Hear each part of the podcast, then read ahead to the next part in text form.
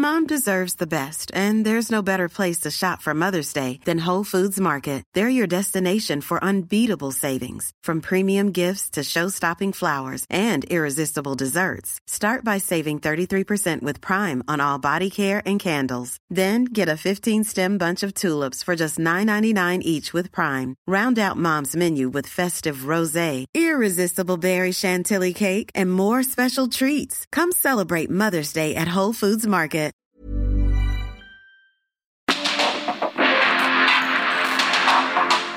El mundo actual no se entendería sin la economía, las finanzas y los negocios.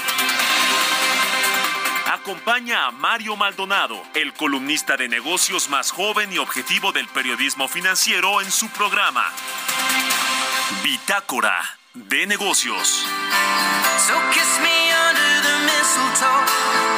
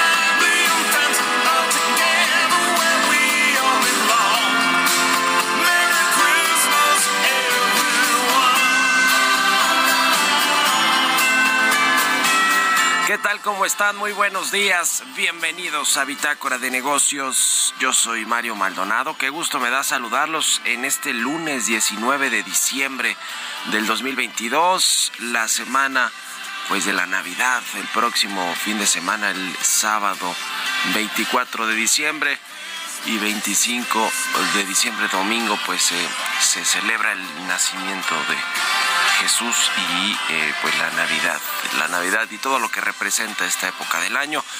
Así es que, bueno, pues vamos a estar escuchando por eso esta semana canciones de Navidad. Eh, esta que escuchamos de fondo se llama Merry Christmas, es de Ed Sheeran y de Elton John.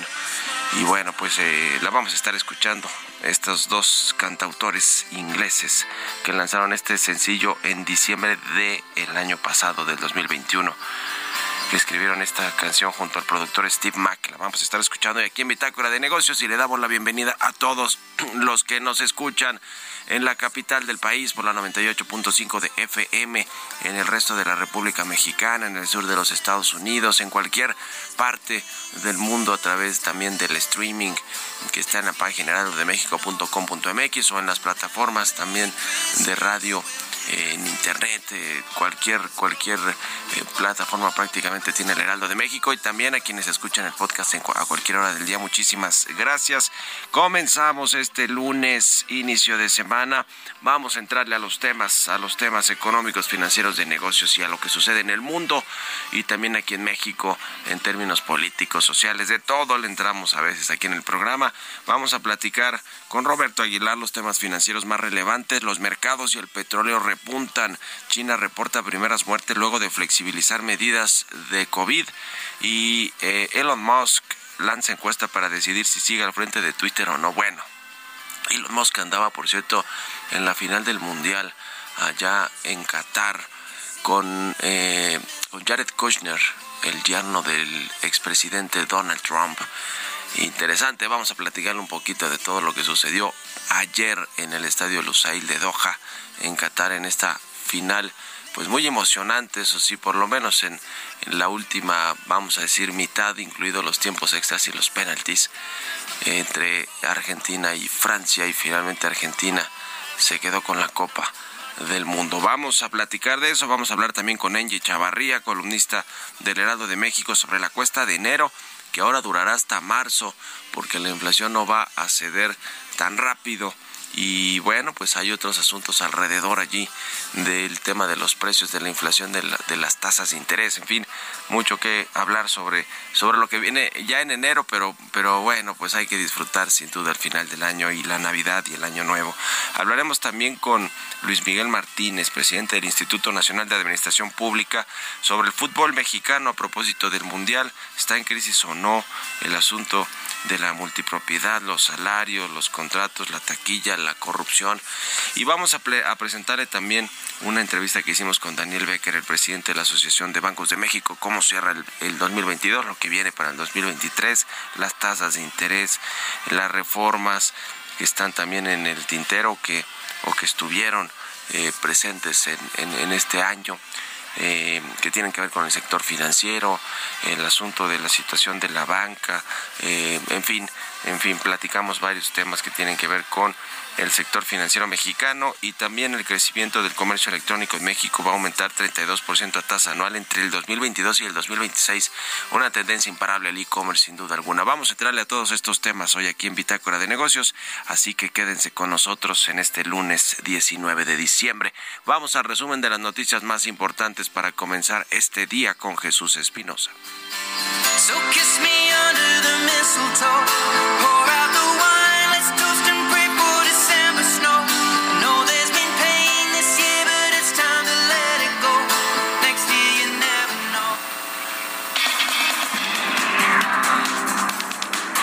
El sector privado externó su preocupación por los cambios hechos a las leyes secundarias en materia electoral y confiaron en que la Suprema Corte resolverá sobre la legalidad de las modificaciones. El Consejo Coordinador Empresarial indicó que dado que algunos actores ya han anunciado que recurrirán a la Suprema Corte de Justicia de la Nación para controvertir diversos puntos de la reforma aprobada, es pertinente hacer un llamado a que prevalezca y se respete el Estado de Derecho.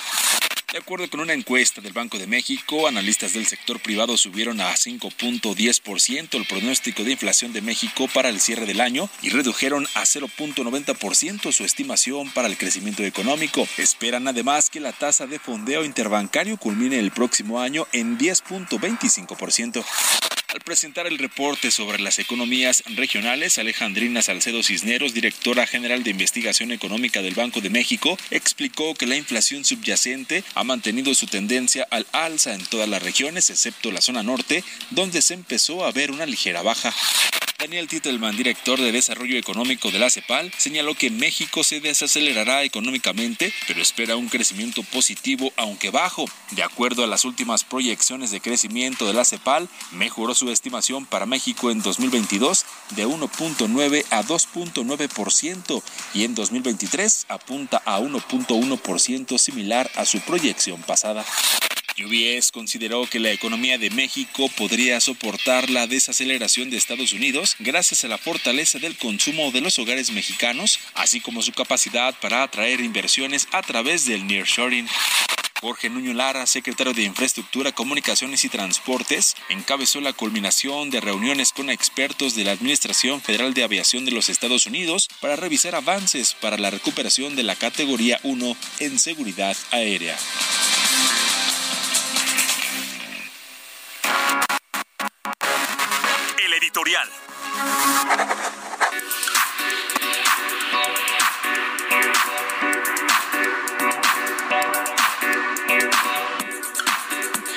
Oiga, pues ya le decía, ayer fue la final de la Copa del Mundo de Qatar 2022 que con todo y pues la las críticas que hubo respecto de cómo consiguió el mundial este país eh, este país eh, árabe musulmán que pues eh, se critica mucho el asunto de los derechos humanos las libertades el trato de las mujeres a, a, grupos digamos a esta toda comunidad lesbico gay y LGBT y todo lo que representa eh, pues eh, eh, nosotros cuando vimos allá fue un mundial que fue bien logrado en lo que tiene que ver con la organización, con la seguridad, con la logística.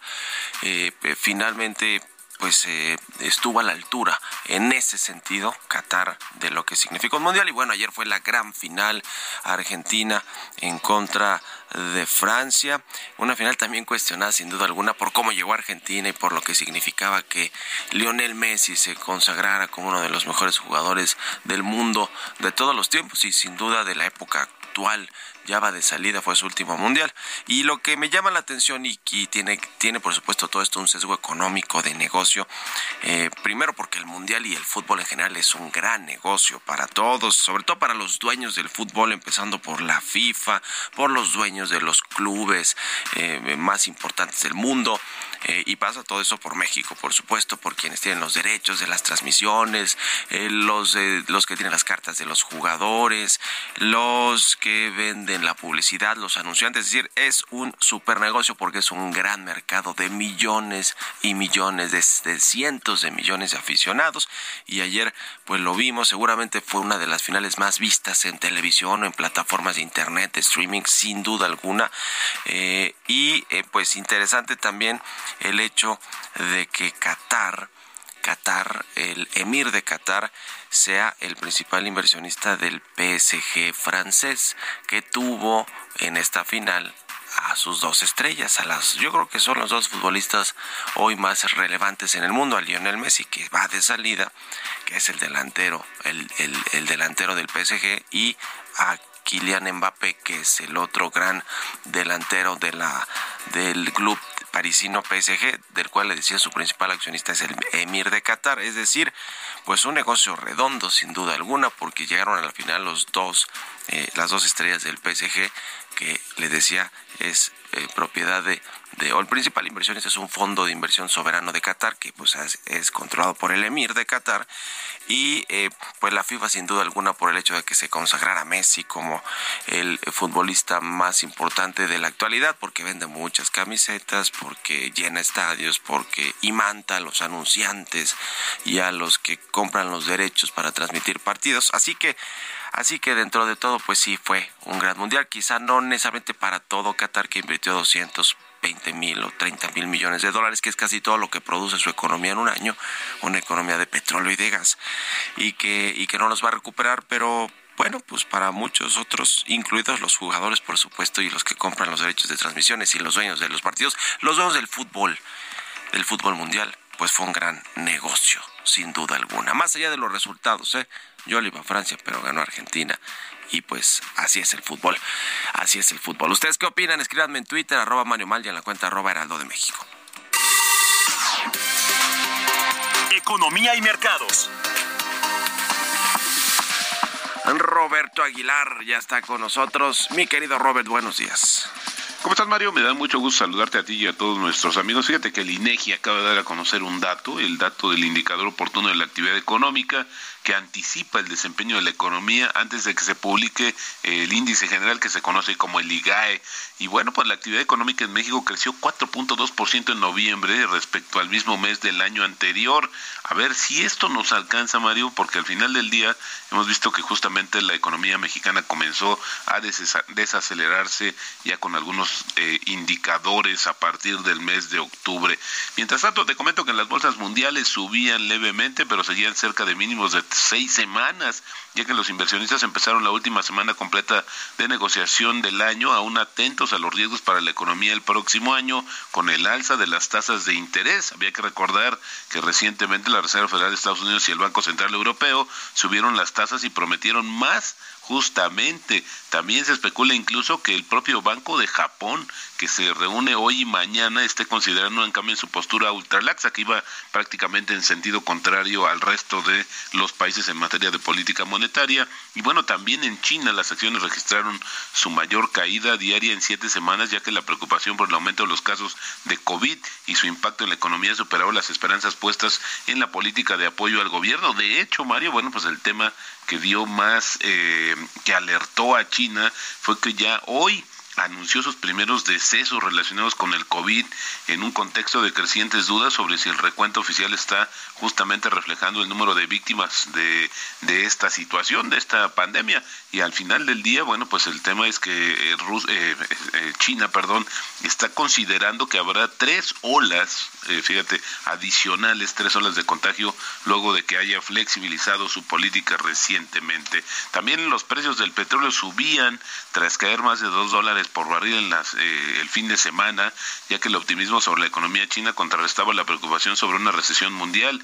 China es el primer importador mundial de crudo y está experimentando las primeras de las tres oleadas, te decía Mario, previstas de casos de COVID, después de que relajó las restricciones a la movilidad, que planea intensificar el apoyo a la economía justamente el próximo año. También te comento esto, Elon Musk, este personajazo, director ejecutivo de Twitter, lanzó una encuesta ayer justamente en la plataforma de, medios sociales en la que preguntaba a los usuarios si debía o no quedarse, permanecer al frente de Twitter. Y fíjate que ya se dieron a conocer la actualización de estos datos. Mario, ya eh, tenemos que justamente 57% de quienes han participado en este sondeo, en esta encuesta, a través de Twitter han dicho que sí, que se vaya Elon Musk de la dirección de Twitter y esto pues seguramente muchos de los accionistas de Tesla porque ha descuidado a esta compañía. También te comento rápidamente que el tipo de cambio está cotizando en este se nos, se nos presionó un poco Mario, fíjate que está cotizando en estos momentos en 19.78, pero tocó un poquito más ah, temprano el 19.80, con eso tenemos una pérdida en el mes de 2.7% y una ganancia anual de 3%. Pues así el tema, mi querido Robert. Entonces, viste a Elon Musk, por cierto, ayer en la final del Mundial junto a Jack Kushner y, junto a los jeques árabes o quién sabe quiénes eran los que estaban allí en el hospital y bueno, los palcos del Lusail, ¿no? Sí, y fíjate que sorprende porque van este multifacético empresario que ahora es justamente lo que está eh, dando a conocer con esta encuesta que sorprendió a muchos. Te digo, si hay mucha presión sobre que está distrayendo mucho de su tiempo, capacidad y decisiones en Twitter, como si fuera su juguete nuevo. Y bueno, mientras tanto, no solamente las acciones de Tesla están cayendo, sino él mismo está vendiendo acciones para completar y la transacción. Así es que, bueno, yo creo que sería bien desde el punto de vista corporativo que, bueno, pues dejara esta, estas tareas a alguien que dedique al 100% manejar la red social azul.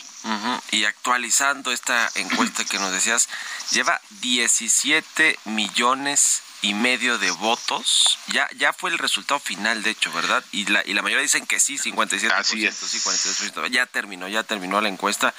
Pero imagínate a cuántas personas llegó esta encuesta que hizo Elon Musk y a ver si respeta el resultado, ¿no? Porque porque pues, de, pronto suena muy democrático en términos de lo que quiere hacer y le pregunta a todos en la red social si están de acuerdo con tal o cual cosa y ahora que salió que sí están de acuerdo en que se retire como director de Twitter, pues a ver si lo cumple, ¿no? Porque sería lo mejor para la red social que siempre decíamos, el problema es que Elon Musk llegó y, efectivamente la usa como su juguete y experimenta y no hay o no parece que haya por lo menos un, eh, un consejo directivo o administrativo donde se tomen decisiones colegiadas, ¿no? Por mayoría y no, y no por capricho de una sola persona. ¿A quién me recordará aquí en México, Robert? exactamente, exactamente. Pero fíjate interesante, Mario, que sí había dicho Elon Musk que iba a ser vinculante la decisión justamente de este sondeo. Pero para, para poner un poco en contexto también interesante, todos los millones de personas que participaron, 17 sin embargo, fíjate que Elon Musk tiene 122 millones de seguidores en Twitter, así es que bueno, pues fue un porcentaje, si lo comparas con tu cantidad de seguidores quienes votaron, pues un porcentaje acotado, pero sin embargo, pues él así lo ofreció va a ser vinculante. Ahora sí que lo que diga el pueblo a través del Twitter es lo que va a cumplir Elon Musk. Por eso te decía, ¿a qué me recordará? Oye, Robert, y tocar contigo el tema de la cuesta de enero o de enero, febrero y marzo, ¿no? Porque ya los especialistas ven que se va a, poner complicado el asunto, pues por el, por el tema de la inflación, que eh, la última encuesta del Banco de México decía que vamos a cerrar con una inflación cercana al 8.5 y que para el primer trimestre del próximo año estará por ahí del 8.1%, todavía bastante alta, ¿no? Viene un, una cuesta de enero complicada, sobre todo también por las tasas de interés. Y sobre todo, Mario, algunos productos ya se adelantaron y han comenzado a resentir justamente el aumento de los precios, algún precio adicional de la cerveza, los cigarros y también los refrescos. Así es que bueno, pues ahorita quizás estamos en modo festejo y, ahora sí que nos va a caer como, eh, pues de sor no, no de sorpresa, pero sí con una, eh, como agua, este, como balde de agua fría, mi estimado Mario, el inicio del próximo año y como tú decías, no va a ser cuesta de enero, quizás de enero, febrero y hasta hasta marzo. Y hasta marzo. Bueno, pues ya lo estaremos viendo y nos vemos al ratito en la televisión. Robert, gracias y buen día. Muchas gracias, Mario. Muy buenos días. Roberto Aguilar, síganlo en Twitter, Roberto AH. Vámonos a una pausa y volvemos con más aquí a Bitácora de Negocios.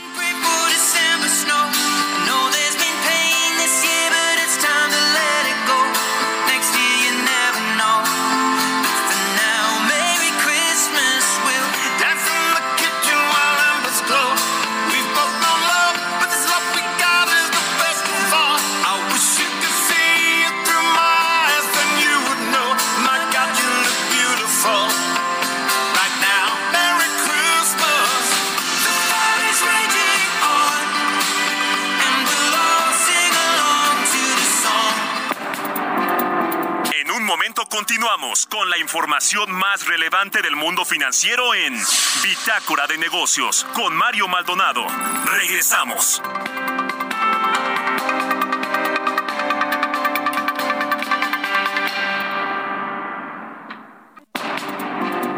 Estamos de vuelta en Bitácora de Negocios con Mario Maldonado. Amigos del Heraldo Radio, oigan. ¿Sabían que solo el 49% de la población usa métodos formales o tradicionales de ahorro? ¿Dónde creen que guardan esos ahorros? La mayoría lo guardan en casa, con conocidos, participan en tandas o lo prestan a familiares. ¿Y creen que eso sea seguro? Es posible, pero al no utilizar métodos formales y regulados por el gobierno, aumenta el riesgo de pérdidas y robos. Además, no pagan rendimientos. Por eso, es mejor una institución confiable y regulada. So kiss me under the mistletoe.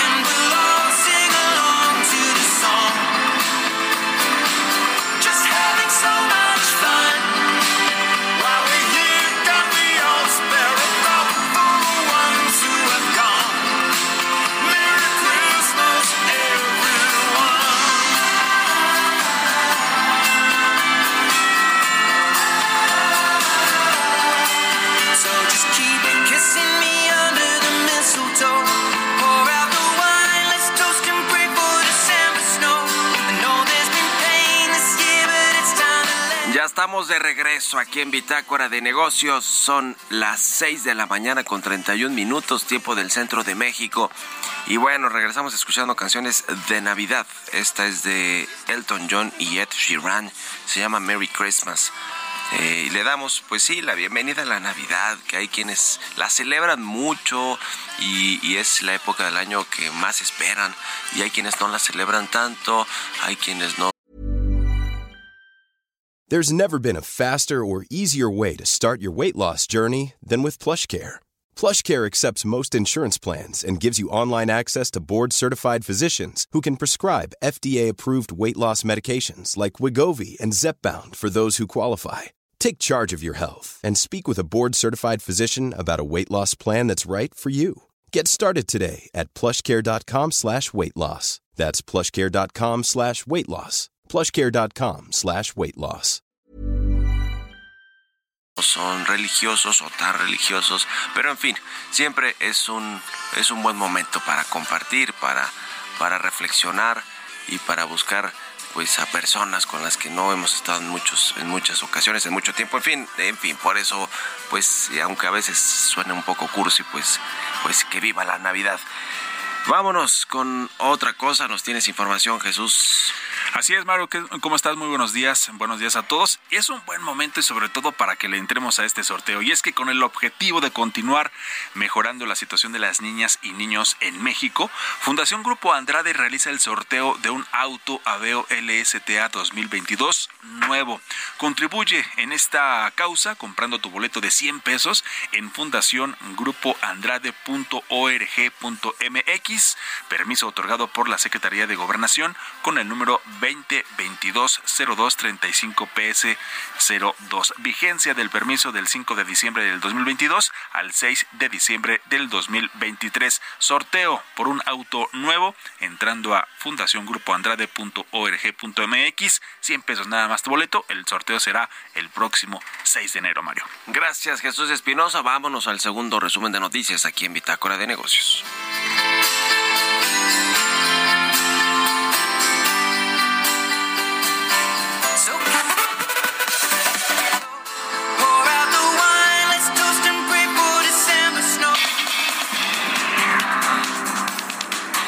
Campbell fue promovido por Citigroup para dirigir su unidad de banca privada en México. Campbell trabajará como gerente de mercado global para México para profundizar los lazos de su unidad con la franquicia institucional más amplia de Citigroup. Por tercera semana consecutiva, la Secretaría de Hacienda dejó sin ningún apoyo fiscal a la gasolina premium. El combustible carecerá del estímulo del impuesto especial de producción y servicios y los automovilistas deberán pagar 4.6 pesos por litro. En cuanto a la gasolina magna, Hacienda decidió aplicar otro recorte y los consumidores deberán pagar una cuota de 4.1 pesos por litro. Adelantándose a la llamada cuesta de enero, las presiones inflacionarias no terminan y algunos productos han comenzado a subir. Los precios del pan, cigarros y cerveza subirán a partir de este lunes 19 de diciembre. La también reportó el incremento de productos del Grupo Bimbo a partir de este lunes. La Asociación Sindical de Pilotos de Aviadores de México manifestó su preocupación por la iniciativa enviada por el presidente de la República a la Cámara de Diputados para permitir que aerolíneas extranjeras puedan operar desde cualquier lugar del mundo a México o bien dentro del país, utilizando las rutas que son de aerolíneas mexicanas.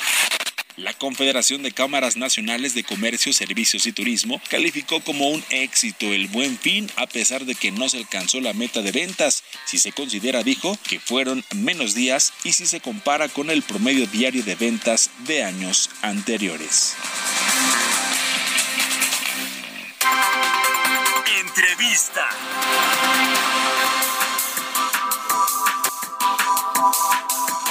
Y ya le decía, platicamos con el presidente de la Asociación de Bancos de México, Daniel Becker, quien eh, pues se retira ya en marzo del próximo año que viene la convención eh, de bancos, la convención anual que hacen los banqueros. Y bueno, pues eh, de cierre de año siempre es interesante hablar con, pues, con el representante de los, de los bancos sobre eh, el cierre de año, cómo le fue a la banca en México, al sistema financiero, la, lo que viene para el 2023, el tema de las tasas de interés, la reforma, la situación económica y política del país, en fin, varios temas que platicamos con Daniel Becker y aquí les presentamos parte de esta entrevista.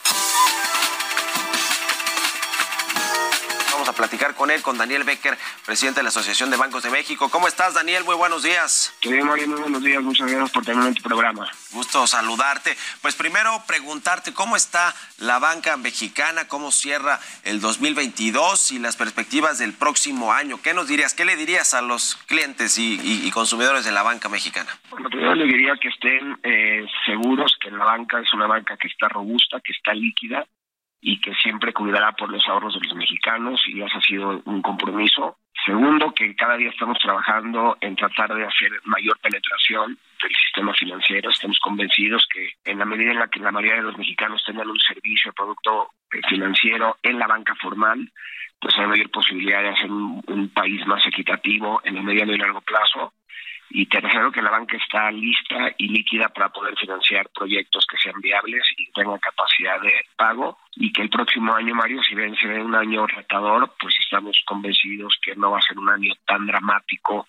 como pensamos. Eh, ya hemos visto algunos elementos y que esperemos que si en Estados Unidos hubiera una recesión, pues parecería que sea una recesión leve que no afectaría mucho la actividad económica de nuestro país. Ahora, tuvimos, tuvimos esta crisis lamentable, terrible del COVID-19 que se convirtió en una crisis económica, además de, crisis de salud, y eh, los bancos pues estuvieron allí apoyando en lo que pudieron, lo que tuvieron al alcance a los, a los clientes, pero también tenemos ahora que empezamos a salir de la crisis un aumento de tasas de interés que, que, que pues se aumenta el costo de los créditos eh, tal cual. ¿Qué, ¿Qué, dirías sobre ese tema? ¿Cómo, ¿Cómo ves? Vamos a cerrar con una tasa de referencia del Banco de México de 10.5% este año eh, y, seguramente el próximo año vendrán todavía algunas salsas adicionales. ¿Qué, qué dirías sobre el tema de los intereses que se cobran en, en, los bancos?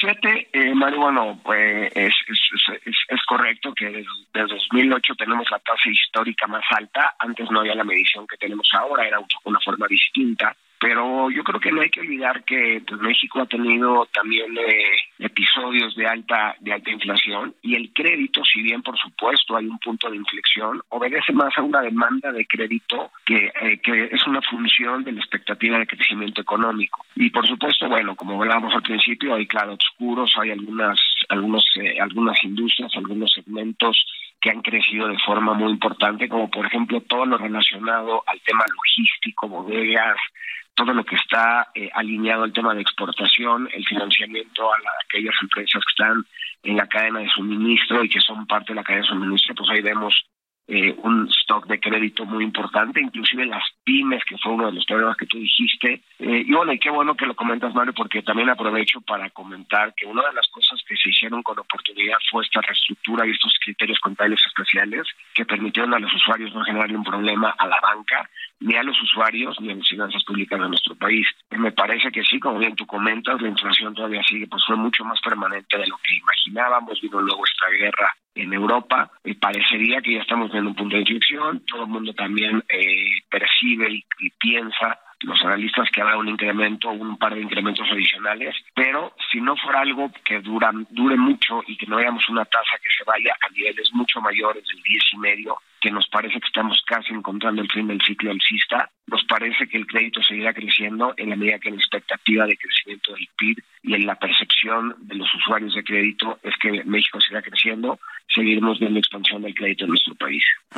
Ahora, uno de los temas fundamentales para la banca mexicana es el asunto de mayor penetración, de llevar los servicios financieros a toda la población que de pronto se dice fácil, pero no es nada fácil en la, en la realidad. Eh, Daniel, ¿qué tanto se avanzó durante tu periodo como presidente? Que vamos a, hablar, ya te despides prácticamente este año, entra eh, el próximo año un nuevo presidente de la Asociación de Bancos de México, pero eh, en el tema de penetración, de pues ser, a, hacer más amplios la cobertura de servicios financieros para la población mexicana, ¿cómo, cómo cierras tu, tu presidencia en, en la ABM? Bueno, eh, en realidad en términos absolutos con respecto a la penetración del crédito bancario, con respecto al PIB, en realidad pues no se movió mucho, seguimos en un, eh, alrededor del 21-22% de la banca, en total en su conjunto se incorporan otros intermediarios y la banca de desarrollo. Estaremos cerca del 39-40% de penetración. Pero creo que lo que sí vimos, eh, Mario, pues no hay que olvidar que salimos de una pandemia y que en términos de stock finales, prácticamente todos los sectores, todos los segmentos de crédito para fin de este año ya estarán prácticamente en los mismos niveles pre-pandemia. Entonces creo que lo que vimos es un incremento de, de, del crédito, de, no, no una venta adicional, pero sí una recuperación con respecto a los años anteriores.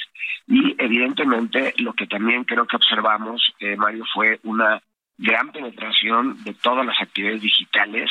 Este año se realizaron más de 2.600 millones de transacciones digitales. Y si bien, como tú sabes, esto viene acompañado también pues, de algunos desafíos como la parte de ciberataques, lo comentamos hace unos días tú y yo, y creo que la banca pues ha sido muy responsable, ha invertido grandes cantidades de recursos y yo te podría pues casi garantizar o garantizar que uno de los sectores que protegen o que tienen mayor protección de cara a la ciberdelincuencia es la banca. Entonces, si bien todavía hay un camino y un largo trecho por recorrer, y creo que en ese sentido, Mario, habría dos temas que habría que observar. Uno, que estamos trabajando junto con los reguladores y eh, los diferentes eh, procuradores de justicia para que tengamos una mayor certidumbre jurídica desde el punto de vista del otorgamiento de crédito.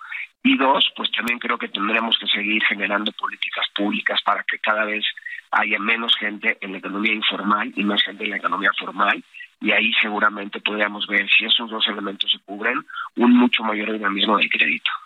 Hablabas, eh, Daniel Becker, presidente de la Asociación de Bancos de México, sobre el tema de la ciberseguridad, que sin duda es un tema que ocupa a todos eh, eh, en México en términos de pues la seguridad que te da poder hacer transacciones a través de aplicaciones, eh, de, los teléfonos móviles, en las computadoras, es decir, la banca digital y que bueno, pues hay quienes se pasan de listos y son ciberdelincuentes y hay muchos de estos temas alrededor. Ahora, ¿cómo se está trabajando en eso? Yo de pronto platico con algunos banqueros en lo particular, dicen, no, pues estamos echando a andar estrategias y campañas también para que la gente conozca de los riesgos que hay eh, cuando te quieren hacer un fraude, cuando te llaman, te piden tus datos y eso, ese es un tema fundamental sobre todo para el tema de la confianza, ¿no? Es decir, la penetración, además de extender eh, la infraestructura para ofrecer servicios financieros, pasa por la confianza de que la gente quiera llevar el dinero al banco, ahorrar o invertir o, hacer transacciones con la banca, Daniel. Sí, bueno, y yo creo que en ese sentido, eh, estás haciendo un tema verdaderamente fundamental, crítico y clave, y a veces es un poco difícil explicarlo. Eh, una cosa son los ciberataques que intentan hacer los ciberdelincuentes hacia los aplicativos bancarios. Y ahí en realidad, Mario, hemos visto pues, prácticamente una nula penetración. Esto quiere decir que la banca ha invertido cantidades importantes de recursos y además existe una importante arquitectura y conocimiento para tener elementos periféricos que no permitan la, la vulnerabilidad a los a los core bancarios, a los aplicativos. Y por el otro lado tienes estas páginas o phishing falsas que se incorporan en muchos bancos y que desafortunadamente los clientes caen y entregan sus claves personales. Eso no significa que estén vulnerando a los bancos, están vulnerando al usuario.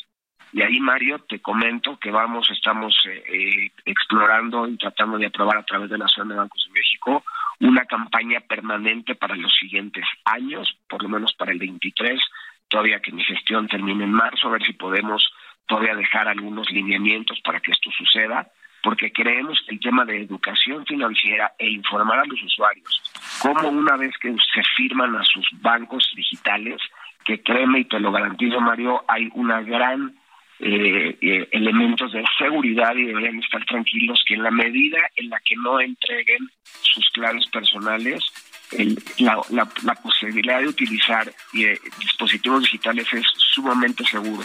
Creo que hay que diferenciar entre esos dos elementos y generar muchos elementos de conocimiento, información y comunicación para que los usuarios no caigan en trampas.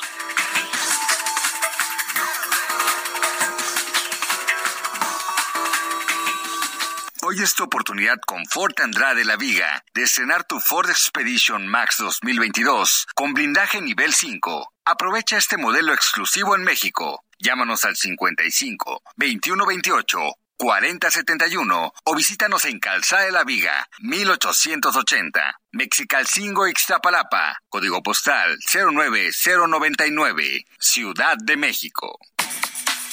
Historias empresariales. Le decía del comercio electrónico que va a crecer entre 2022 y 2026 hasta 32% anual. Este aumento que irá de la mano con el uso de los diferentes métodos de pagos digitales. Nos platica de esto Giovanna Torres.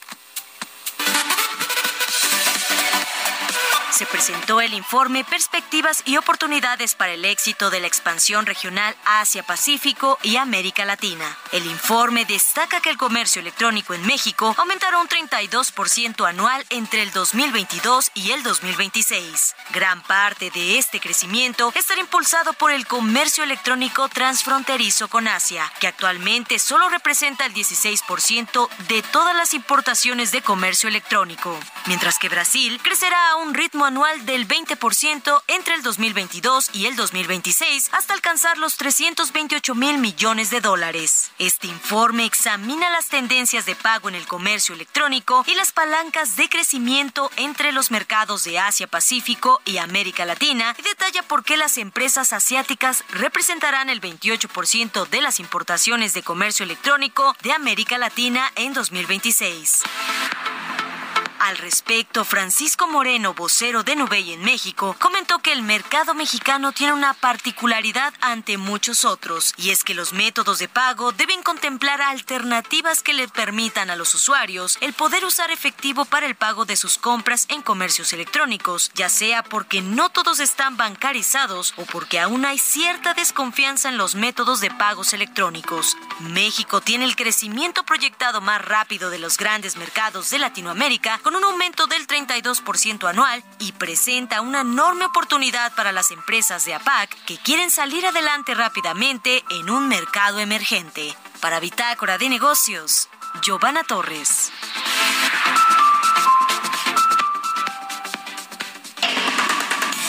Bitácora de Negocios con Mario Maldonado.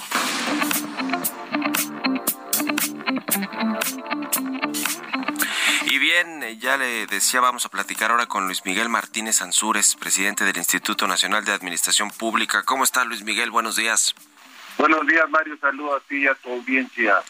Pues el fútbol, que decía yo hace rato, es un negocio, los mundiales son un negocio, las ligas, los clubes, los jugadores, las ventas, las transferencias y por supuesto, pues el consumo, ¿no? Que es a través de la televisión, de las pantallas, de, este, de los de teléfonos, de las computadoras, el streaming, por supuesto los estadios.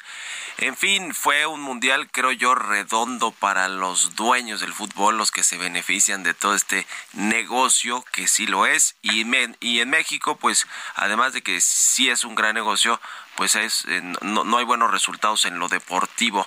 ¿Cuál es tu reflexión? ¿Qué te pareció todo el Mundial de Qatar y lo que sucedió con México y lo que sucede con el fútbol mexicano? Yo creo que sí, Mario, gracias. Este, indiscutiblemente fue un evento de gran organización de un país desde el, desde el otorgamiento de del mundial a Qatar se vio la la corrupción que había en esto, haberlo cambiado seis meses para que se pudiera jugar en un emirato y hacer los estadios, pues no había ni estadios ahí. Bueno, se, ahí representa la gran cantidad de dinero que es el fútbol. Más allá es demasiado negocio para hacer deporte, ¿no? Imagínate que un jugador como Messi gane 26 millones de euros al mes el, el club solo le paga 3.5, pero lo demás son de publicidad, de eventos. Todo eso produce el fútbol. Uh -huh. Yo creo que es, es un fenómeno que habría que analizar. Es un negocio mundial y ve que Estados Unidos eh, se metió a participar en esto de una manera muy abrupta, ¿no? Ha habido, creo que cinco presidentes de la FIFA en lo que lleva la FIFA como como organización y es una gran fabia, ¿no? Quitar a Joseph Blatter representó un gran negocio para Estados Unidos porque reclamaba su parte en la publicidad que representa y los tenían fuera. Era un negocio muy muy sudamericano y europeo, ¿no? Y en esto nos lleva a la gran clase de, de, de jugadores.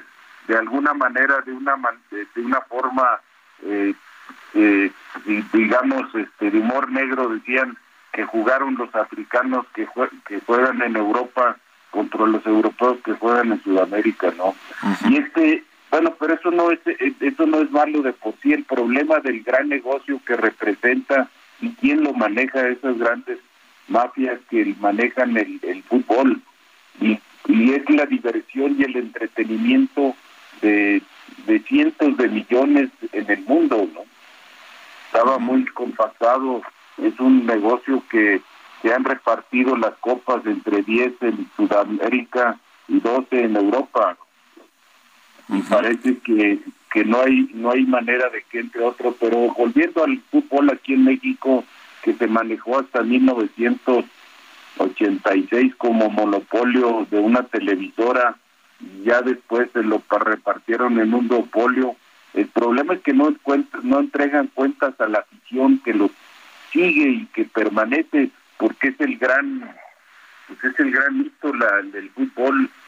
Y parece que el deporte en sí en México es una gran mafia que no deja entrar a, las concesiones de las federaciones, pero en el fútbol en específico creo que poco les importa porque siguen siendo sigue siendo un negocio muy cerrado para las entradas es un 30 35% lo que representa lo demás es publicidad no o sea, el negocio es que los Estados Unidos ya nos quitaron eh, la primacía en la en la Confederación y fuera de hacer algo para seguir siendo competitivos creo que seguimos unidos en esto. Ahora somos parte de un mundial de Estados Unidos. Nos han sacado de, de la en una primera instancia y creo que desde 1978 vimos esa crisis de aquel entonces que nos eliminaron dos veces y nos suspendieron otra por hacer trampa, ¿no? dejamos de asistir en tres mundiales en ese entonces. Digamos que en lo deportivo no, no ves que vaya a cambiar radicalmente como, como está actualmente el fútbol mexicano y la selección mexicana en el 2026, que va a ser el mundial acá en Norteamérica, pero en el tema de negocios seguirá siendo un gran negocio, ¿no? En un minutito y medio. Un gran negocio, sí, sí, Mario, porque sobre todo en la contratación para los directivos está en la contratación de sobreprecio de gran cantidad de extranjeros, cuando hay 8 millones de de mexicanos que juegan en amateur y no son tomados en cuenta. ¿no? no, no, va a cambiar mucho, sí, sí. No va a cambiar porque ya las canteras de los clubes que había antes se han dejado de hacer, siguen contratando, creo que se perdieron. Por ahí anda algún directivo de un club este huido, el gran fraude que hubo en el Tigres, que es uno de los mejores equipos en organización. Tigres y Rayados son los que tienden a ser como los grandes clubes que tienen la, la asistencia garantizada en todas las temporadas. Una gran este, fraude ahí de corrupción en donde estaba incluido hasta creo que el director técnico del equipo. Sí, sí, Y eso parece que lo tapan, pues no sale a la luz. Y esto no creo que sea de desconocimiento de los grandes directivos. ¿no? Yo creo que la liga, por ejemplo, no podemos dejar de pensar que es un gran negocio, por ejemplo, la NFL, pero tienen un comisionado que no permite estos actos de corrupción y monopolización, ¿no? No hay, pues, eh, puede haber empresas encargadas de clubes, eso no es malo, eso el, el UNAM le entregó a, a la fundación, el, el Tigres, que es de una universidad, también se le entregó a CEMEX. Sí, sí, sí rayados están de VA, sí, pero eso no es lo malo. Lo malo es que no avanza y no permea y no se crean canteras, ya nos están quitando hasta hay equipos que hacen mejores papeles que nosotros como Costa Rica. Ya, bueno, pues muchas gracias como siempre Luis Miguel Martínez, presidente del Instituto Nacional de Administración Pública por por estos comentarios y buenos días. Buenos días, Mario. Gracias. Nos vemos. Que estés muy bien. Con esto nos despedimos. Gracias a todos ustedes por habernos acompañado este lunes aquí en Bitácora de Negocios.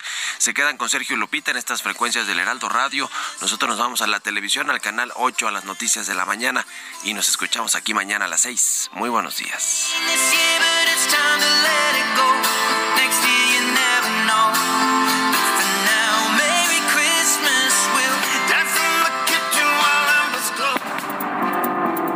Fue Bitácora de Negocios con Mario Maldonado.